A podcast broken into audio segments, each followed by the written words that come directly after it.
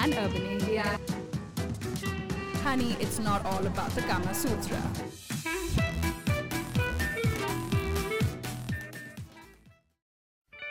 दिल से तुझको बेदिली है मुझको है दिल का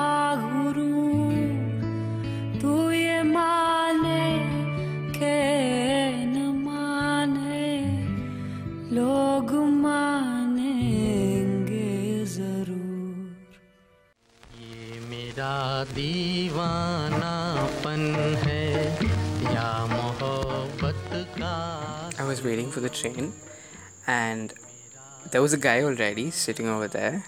He had ear piercings, and he looked kind of effeminate. Okay. I had this feel that um, we might end up being in a friendship or something. I, I really don't know what I was going through at that moment. But I went and sat next to him and uh,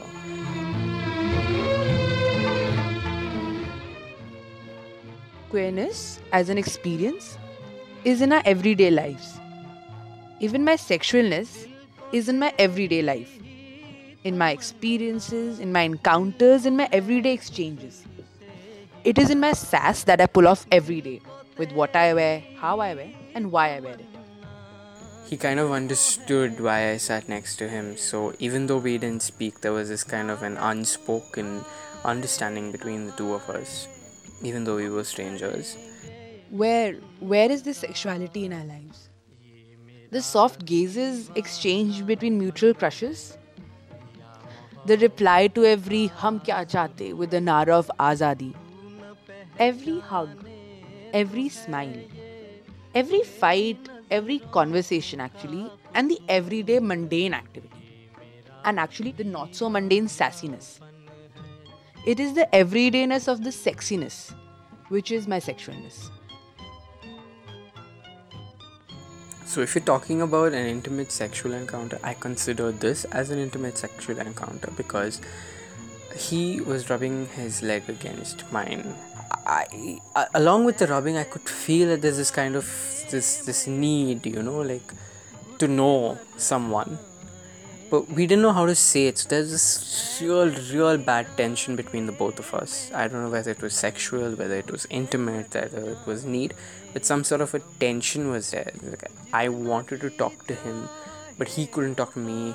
He wanted to talk to me, but he didn't talk to me. But rather, we communicated through the touching of the legs. And I found that an intimate sexual encounter from all the other sexual encounters that I've had. my sexualness and my sexuality and my desires all have found a place in my female friendships. The softness when my friend is holding my hand while we're talking about loss and love. The fierceness when we talk about the imagination of the resistance. And, you know, even in the laughter in our voices when we just find funniness in our randomness. And even in the stolen hours alone in my room. All, all of this seemed seem to me part of a sexualness which is you know caressing through my hands and it's in the it's actually in the everydayness of our lives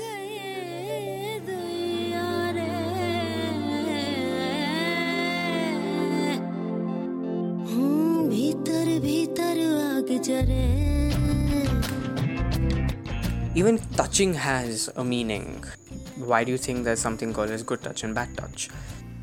Even if it is hugging someone who's very close to you, tight hugs, just casual hugs, just formal hugs.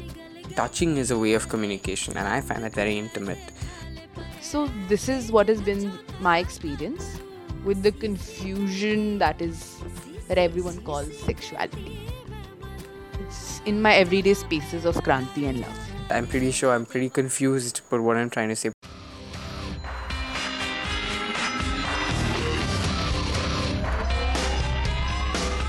homosexuality was really viewed as taboo in school. The norm was not to support homosexuality. Even though, yes, people would indulge in homosexuality, most of us wouldn't be aware of it because obviously, you know, the stigma attached to it. People wouldn't open up to anyone else.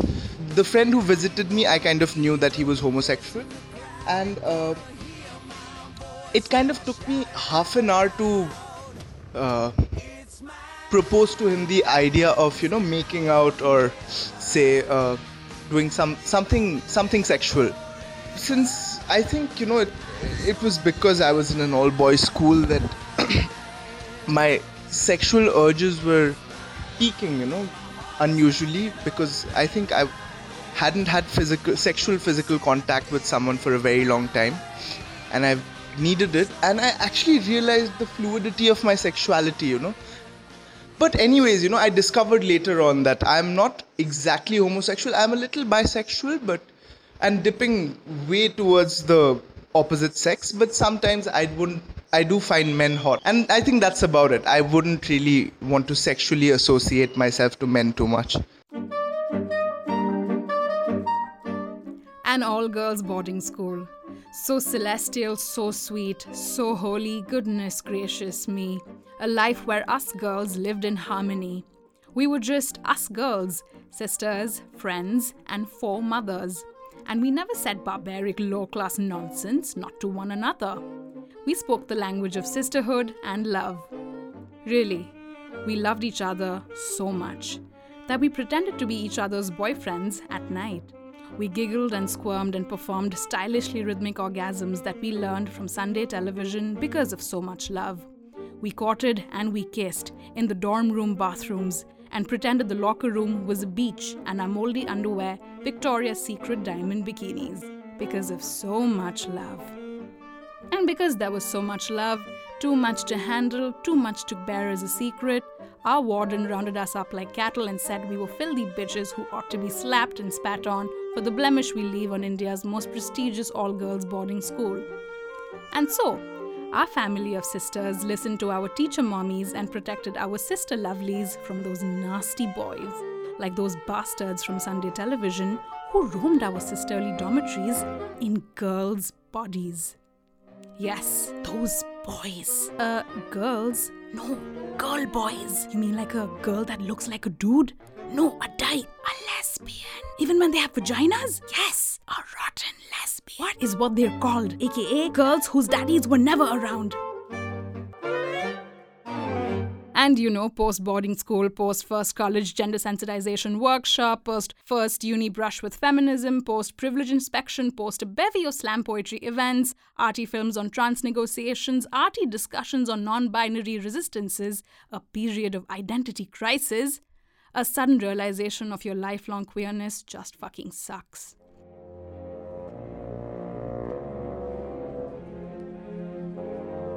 Because now you really think of the time when you told your friends about those rotten girls that liked other girls, especially yours truly.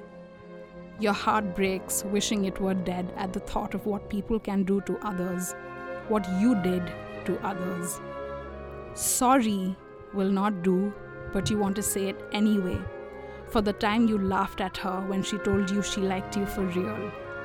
You are sorry because you closed your eyes and pretended she was a boy when you kissed passionately and fondled nervously. You are sorry you called her a boarding school experiment. Because, you know, our teenage hormones raged and, duh, boys weren't around.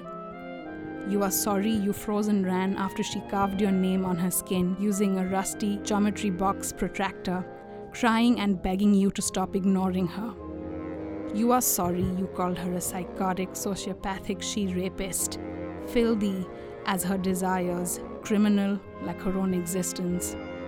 You are sorry because you graduated school without so much as looking at her, for the shame you felt, for the bullying that came your way because of her. And because embracing your historical queerness makes you realize that you are the filthy, cunty, psychotic, sociopathic she rapist lesbo that they called you, that you called her, and you killed her existence and your own too.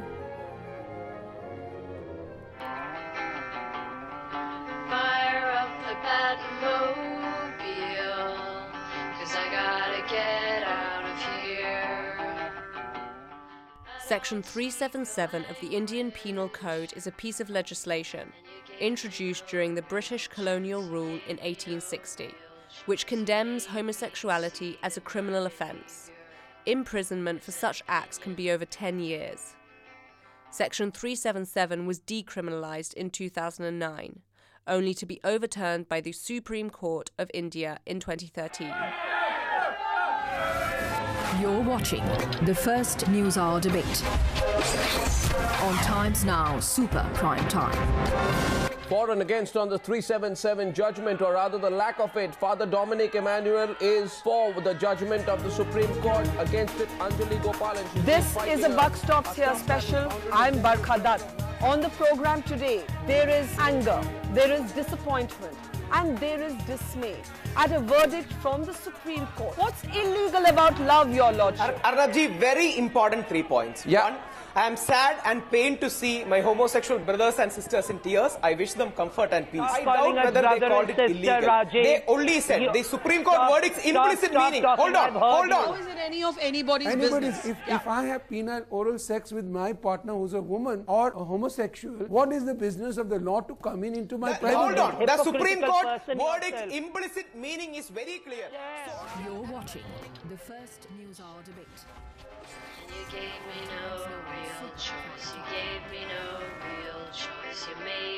Today, in India, homosexuality is a criminal offence by law.